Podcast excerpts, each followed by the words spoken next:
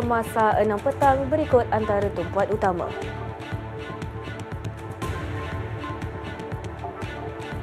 Peguam bela Datuk Seri Najib mohon pengampunan penuh daripada Yang di-Pertuan Agong.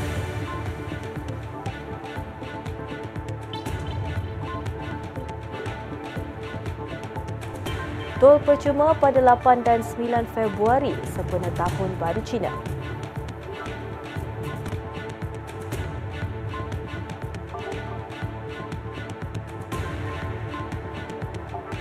Selangor Negeri Pertama terima dan agih Baja Rahmah.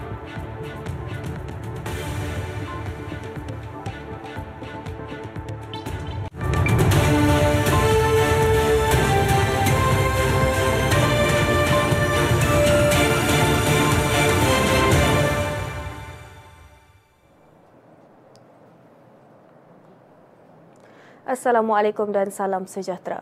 Pihak pembelaan Datuk Seri Najib Razak berhasrat mendapatkan pengampunan penuh daripada Yang di-Pertuan Agong Sultan Ibrahim. Peguam bela bekas Perdana Menteri itu, Tan Sri Muhammad Syafiee Abdullah berkata, pihaknya masih menunggu arahan daripada anak guam untuk berbuat demikian. Tan Sri Muhammad Syafiee berkata demikian di lobi Kompleks Mahkamah Ibu Negara hari ini.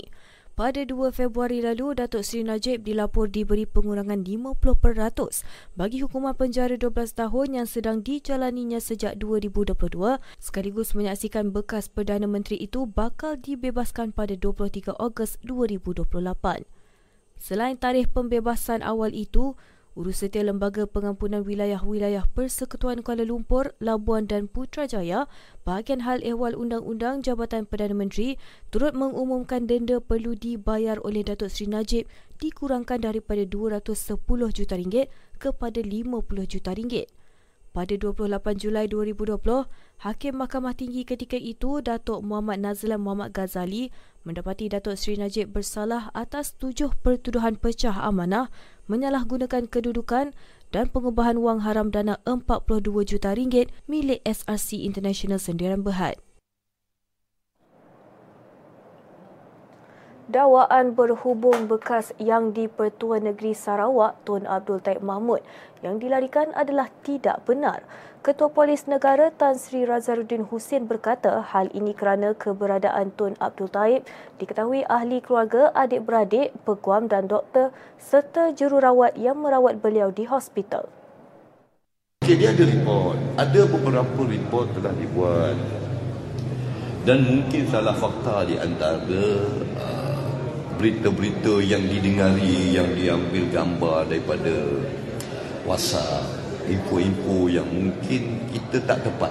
Pasal dia bukannya datang daripada uh, CP Sarawak ataupun pengarah JSG ataupun IGP uh, ni kali ni IGP nak beritahu.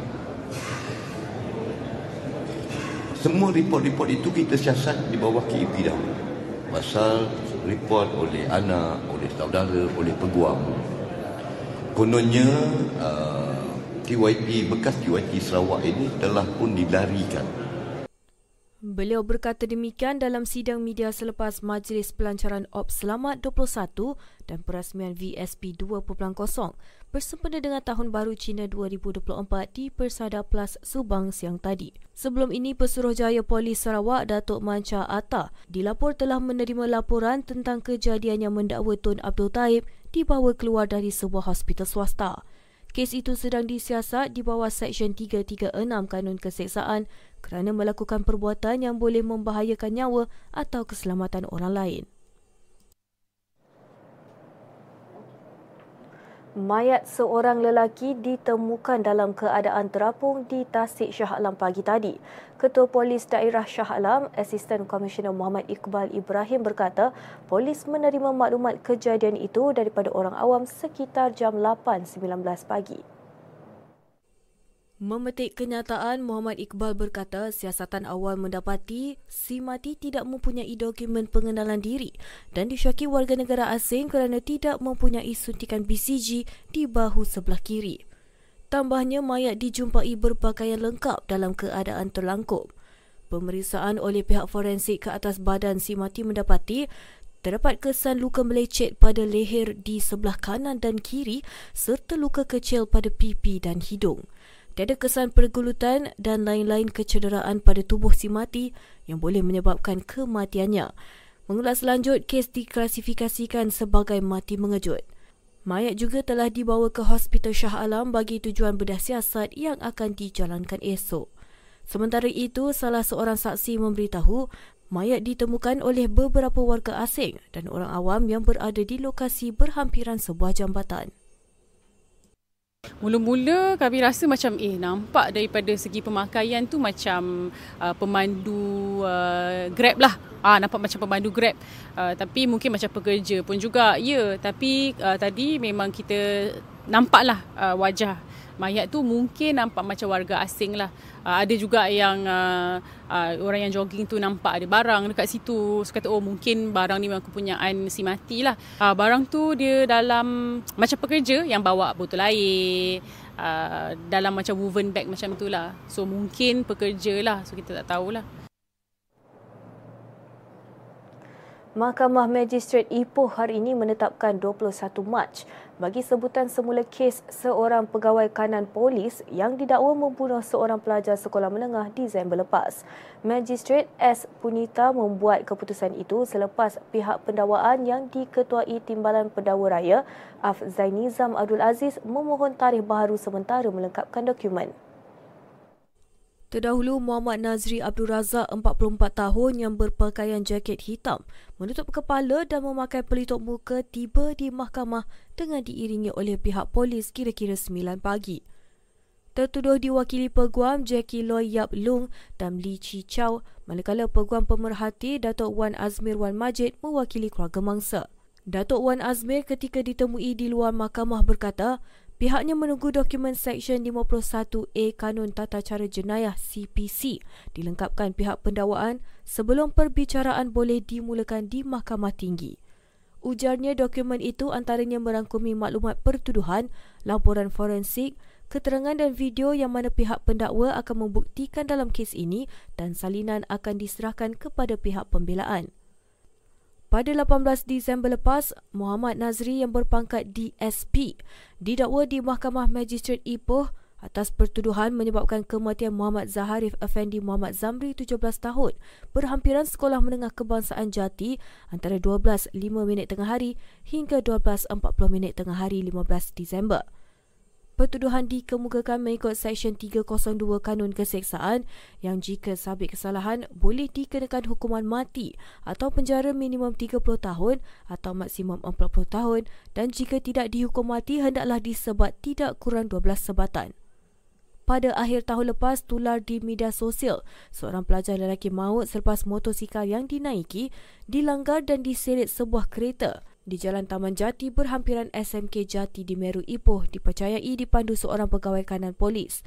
Kemalangan itu menyebabkan Muhammad Zaharif meninggal dunia di lokasi kejadian akibat kecederaan parah pada bahagian dada dan abdomen manakala pegawai kanan polis berkenaan ditahan bagi membantu siasatan. Seorang pegawai kanan polis berpangkat inspektor dan tujuh pegawai rendah dari Ibu Pejabat Polis Daerah IPD Seri Alam Johor Bahru ditahan bagi membantu siasatan kes pemerasan melibatkan seorang tukang cuci wanita. Ketua Polis Johor M. Kumar berkata, kesemua individu berusia antara 20 hingga 50 tahun itu ditahan sesudah laporan diterima pada 9.32 malam Isnin yang lalu. Beliau berkata kes disiasat mengikut Seksyen 384 Kanun Keseksaan dan kesemua 8 individu itu direman 4 hari bermula semalam. Kumar berkata pihaknya sentiasa komited dalam memerangi masalah integriti serta salah laku jenayah dalam kalangan pegawai dan anggota demi meningkatkan keyakinan masyarakat terhadap pasukan polis di Raja Malaysia. Katanya tindakan tegas akan diambil tanpa kompromi berlandaskan prinsip kesamarataan di sisi undang-undang di bawah perkara 8 lembaga persekutuan. Sebelum ini, tular satu laporan yang dipercayai berhubung tangkapan kesemua pegawai polis itu di aplikasi Telegram.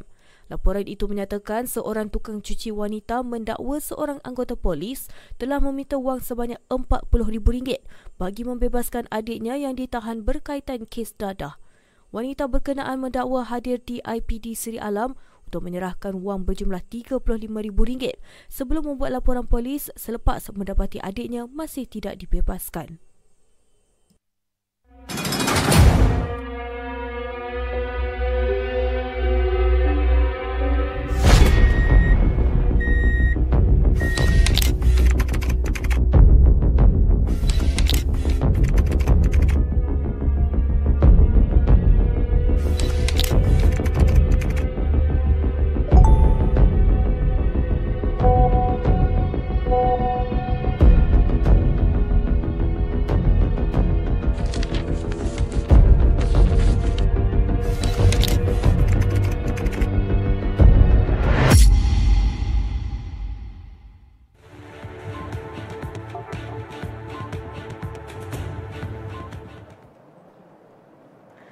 Bertemu kembali, pengguna lebuh raya membabitkan kenderaan persendirian diberi kemudahan tol percuma selama dua hari sempena dengan sambutan Tahun Baharu Cina. Menteri Kerja Raya Datuk Seri Alexander Nantalinggi berkata, pengecualian tol yang bermula pada 12.1 minit tengah malam 8 Februari hingga 11.59 minit malam 9 Februari diberikan di semua plaza tol kecuali di sempadan negara iaitu Plaza Tol Bangunan Sultan Iskandar dan Plaza Tol Tanjung Kupang Johor.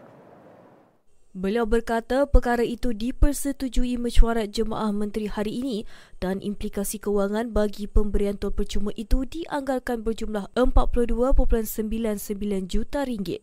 Pendekatan pemberian tol percuma ini selaras dengan aspirasi kerajaan perpaduan yang menitik beratkan soal kebajikan rakyat dan sentiasa membantu meringankan kos sehari hidup rakyat. Dengan pengecualian bayaran tol itu, Datuk Seri Alexander berkata, pengguna lebuh raya diharap dapat merancang perjalanan serta mematuhi cadangan jadual waktu perjalanan yang disyorkan dalam tempoh berkenaan. Pengguna lebuh raya juga disyorkan untuk menyemak status terkini trafik atau insiden di lebuh raya melalui laman media sosial rasmi Facebook Lembaga Lebuh Raya Malaysia. Kementerian Peladangan dan Komoditi merancang untuk menjadikan Mesir sebagai bahagian penting dalam mengembangkan ekspor minyak sawit Malaysia ke benua Afrika menerusi zon ekonomi terusan Suez. Menterinya Datuk Seri Johari Abdul Ghani berkata kerjasama ekonomi dalam sektor sawit antara Malaysia dan Mesir telah dibincangkan dalam pertemuan beliau dengan Duta Mesir di Malaysia, Ragai Taufik Nasir, Isnin lalu di pejabatnya. Beliau berkata kedua-dua pihak juga sedang mengkaji perkongsian bagi strategi pemasaran produk sawit dalam syarikat berkaitan kerajaan GLC dengan kerjasama peserta swasta di kedua-dua negara. Ujarnya di samping Malaysia mempunyai kekuatan ekspor sawit ke negara itu, Mesir juga mempunyai potensi kedudukan geografi strategik iaitu menjadi pintu masuk untuk menghubungkan ke negara-negara Afrika Utara.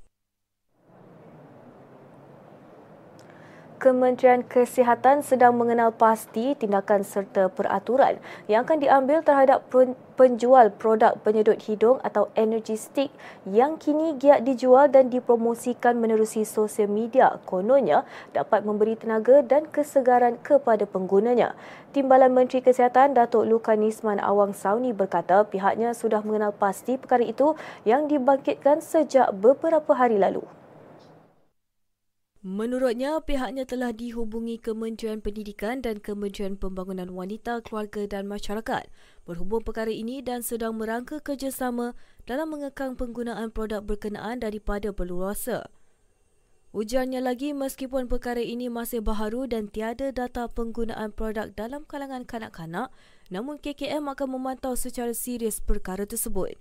Produk yang digunakan dengan menjolok hidung dan sedut ini dijual secara terbuka dan berleluasa dengan harga serendah RM2.50 hingga RM10 sahaja. Ia bukan sahaja boleh menggalakkan para pelajar untuk terdedah kepada penggunaan vape pada usia muda, malah produk berleluasa ini boleh mendatangkan pelbagai risiko negatif dari sudut psikologi dan kesihatan.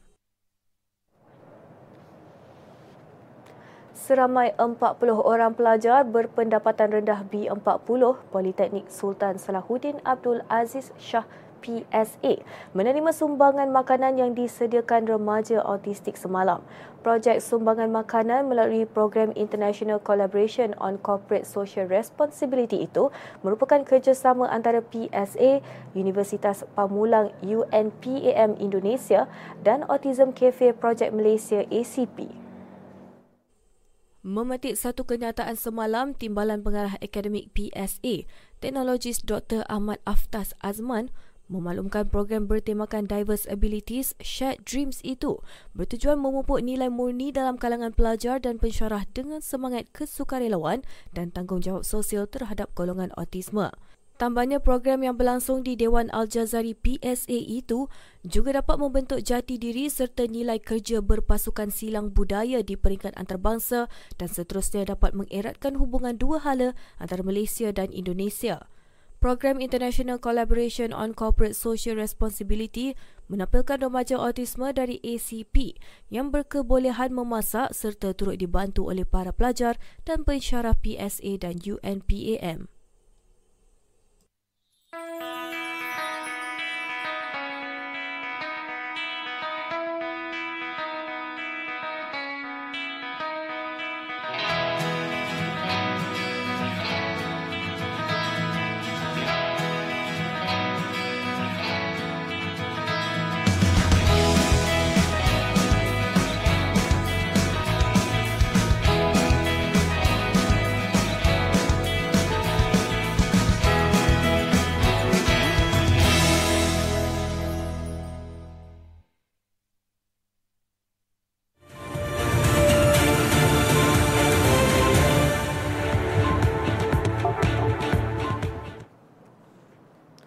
Beralih ke berita tempatan. Datuk Menteri Besar Datuk Seri Amiruddin Syari hari ini mengetuai barisan Ahli Majlis Mesyuarat Kerajaan Negeri MMKN menandatangani ikrar bebas rasuah IBR sebagai iltizam membanteras gejala itu dalam pentadbiran. Berlangsung di bangunan pentadbiran negeri, lafaz ikrar oleh Datuk Seri Amiruddin bersama ahli MMKN itu disaksikan pengarah Suruhanjaya Pencegahan Rasuah Malaysia SPRM Selangor Datuk Alias Salim. Setiausaha Kerajaan Negeri Datuk Setia Haris Kasim dan beberapa kaki tangan pejabatnya turut sama melafaz ikrar dan menandatangani IBR. Menurut Datuk Seri Amiruddin, sebelum ini beliau dan ahli MMKN sudah menandatangani IBR pada 2019 dan sesi kali ini selaras pelantikan baru ahli MMKN setelah pilihan raya negeri Selangor pada Ogos tahun lalu. Katanya lagi, ia adalah bukti komitmen kerajaan negeri sentiasa memandang serius dalam menjalankan tanggungjawab dan amanah kepada rakyat.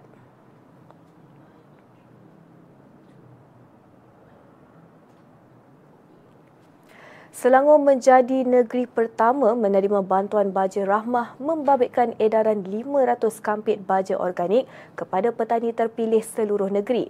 Esko Pertanian Insinyur Izham Hashim berkata, baja sumbangan Yayasan Rahmah Malaysia bertujuan meringankan beban petani yang terjejas akibat kenaikan mendadak harga baja. Baja ni merupakan satu keperluan penting dalam pertanian dan di bawah program keterjaminan makanan ini baja ini menjadi satu komponen penting. Dan sekarang ni dengan kenaikan harga baja yang melampau menyebabkan antaranya pada petani dia cut down dari penggunaan baja menyebabkan hasilnya tumbuh-tumbuhan tanaman menjadi tidak subur. Yang negeri pun kita banyak memperuntukkan dana bagi kita menyediakan sumbangan baja-baja apa nama ni yang percuma ataupun yang discounted lah supaya hasil tanaman akan terus subur dan dapat hasil yang tinggi balik pada petani. Beliau berkata demikian selepas menyempurnakan pelancaran Baja Rahmah peringkat negeri di Dewan Majlis Perbandaran Ampang Jaya MPAJ Pandan Indah semalam. Sementara itu, pengurusi Yayasan Rahmah Malaysia, Muhammad Bukhari Bacok berkata, Selangor dipilih sebagai negeri pertama kerana memiliki pasaran pertanian tinggi di Malaysia.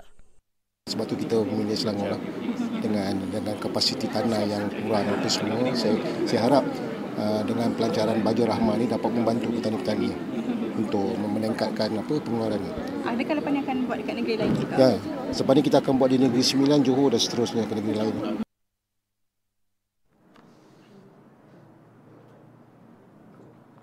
Kerajaan negeri komited meningkatkan taraf hidup wanita muda dengan menggalakkan penglibatan mereka sebagai usahawan digital.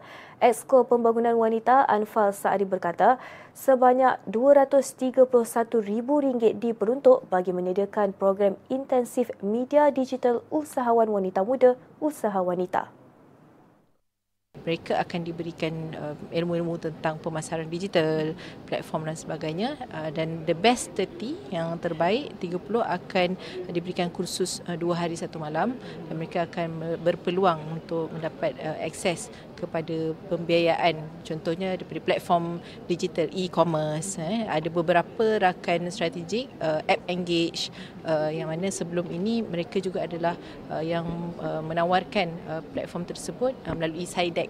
Jadi uh, SIDEC salah satu daripada uh, JLC di bawah Kerajaan Negeri Selangor akan bersama dengan Wanita Berdaya Selangor khusus untuk menawarkan uh, kepada usahawan-usahawan wanita muda. Jadi kali ini kita khusus kepada uh, usahawan wanita segmen daripada umur 25 hingga 44 tahun. Beliau berkata demikian pada majlis pembukaan program usaha wanita di sebuah hotel di Subang Jaya semalam. Tambahnya, objektif program tersebut jelas bagi mewujudkan kesedaran dalam kalangan wanita muda mengenai pentingnya program e-usahawan selain memberi peluang untuk berinteraksi secara langsung dengan tenaga pengajar. Seramai 200 peserta dipilih menyertai program itu membabitkan empat fasa iaitu latihan asas, lanjutan, praktikal dan pertandingan untuk 30 peserta terakhir bersama produk masing-masing. Program dengan kerjasama Hijrah Selangor dan Perbadanan Teknologi Maklumat dan Ekonomi Digital Selangor SIDEC akan menobatkan seorang ikon usaha wanita muda Selangor pada Jun depan.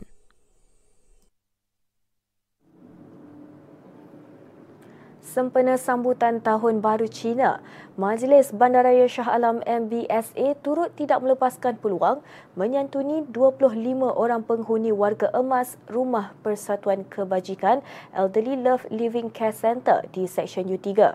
Kunjungan tersebut turut diceriakan dengan pemberian sumbangan berupa wang tunai dan hamper kepada penghuni warga emas berketurunan Tionghoa di premis tersebut.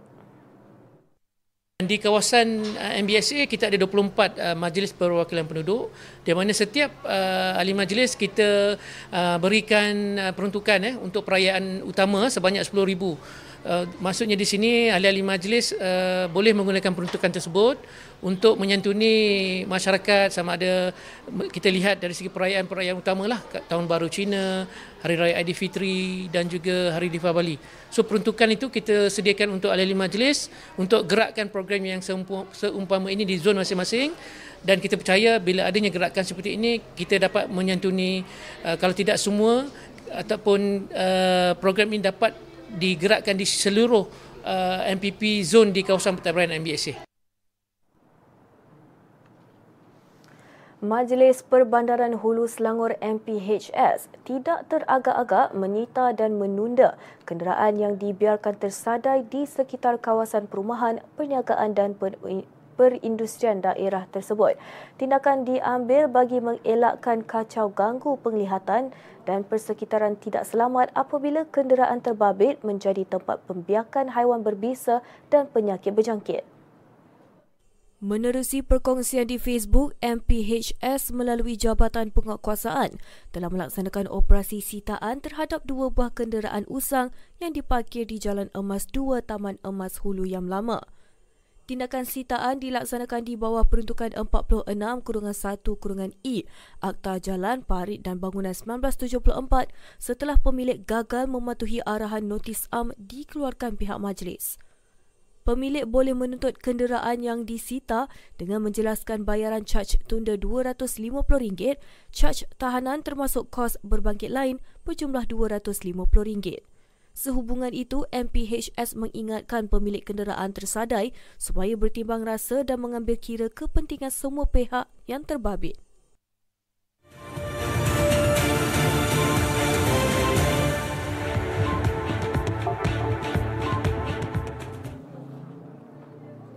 Beralih ke berita sukan, selepas pemergian legenda bola sepak negara Khalid Ali, arena bola sepak negara terus berduka apabila seorang lagi bekas pemain kebangsaan, Moy Kok Hong, meninggal dunia pagi tadi.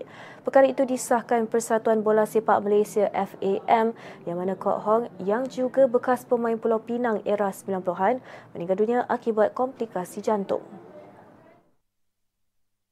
Mendiang pernah menyarung jersey skuad Harimau Malaya pada kempen Piala Tiger 1998 dengan beraksi pada perlawanan pertama menentang Singapura di Hanoi, Vietnam di bawah kendalian Hatim Suisi. Selain itu, Kok Hong turut beraksi ketika perlawanan persahabatan antara pilihan Malaysia bertemu Arsenal di Stadium Nasional Bukit Jalil pada tahun 1999 di bawah kendalian Abdul Rahman Ibrahim.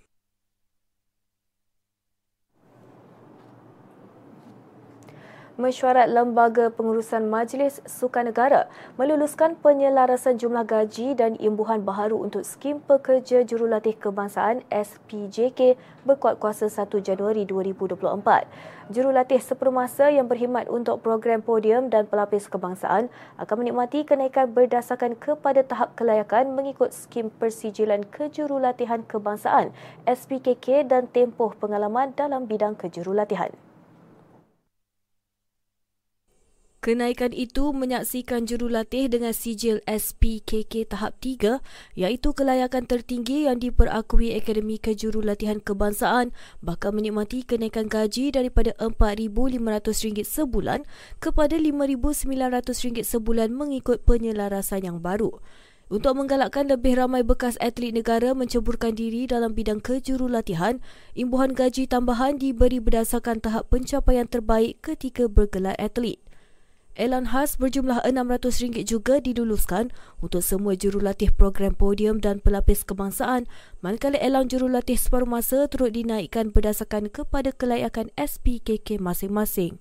Penyelarasan terhadap skim pekerjaan jurulatih kebangsaan ini diluluskan sebagai penambahbaikan kepada kadar sedia ada dalam skim yang kali terakhir disemak pada tahun 2014. Jordan mencipta sejarah tersendiri apabila mara ke final Piala Asia buat kali pertama selepas menudukkan gergasi Asia Korea Selatan 2-0 pada separuh akhir Piala Asia 2023 di Stadium Ahmad bin Ali awal pagi tadi.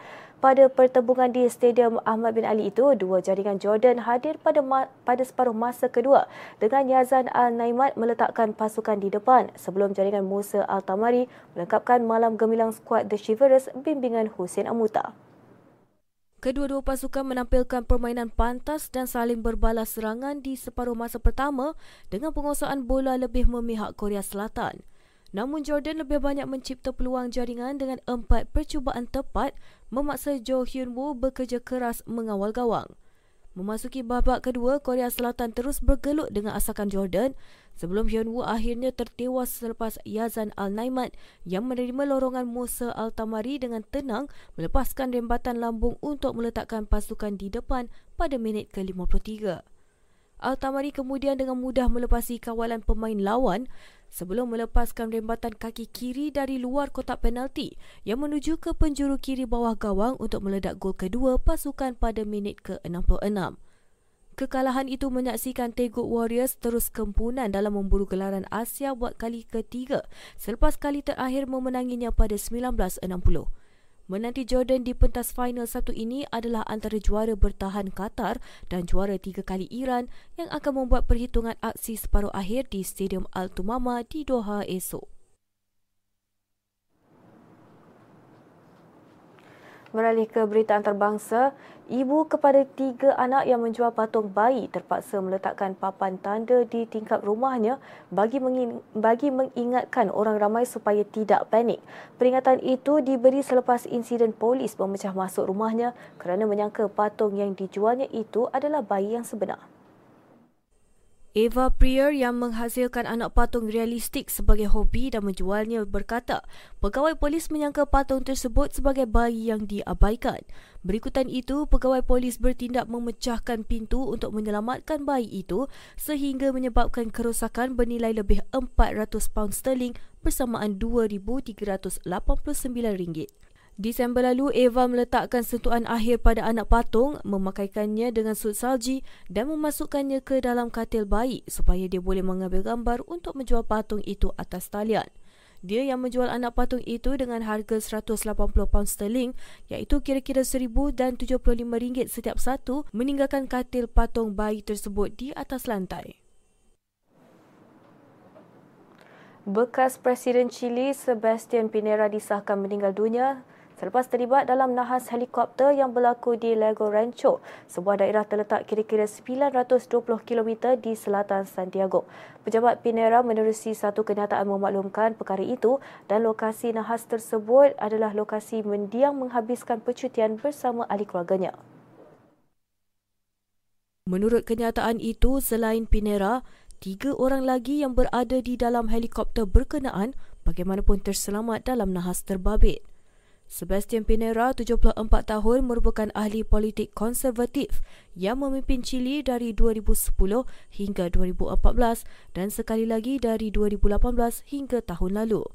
Selain terjun ke dunia politik, mendiang juga seorang ahli perniagaan yang bergelar bilioner dan disenaraikan sebagai antara lelaki terkaya di Chile. Sekian semasa enam petang. Sebelum berpisah, kami tinggalkan anda dengan pemandangan daerah Kelang bersempena meraihkan pemasyuran daerah tersebut sebagai bandaraya diraja yang pertama di Selangor. Dengan itu, saya Rafiqah Rauf. Assalamualaikum dan salam sejahtera.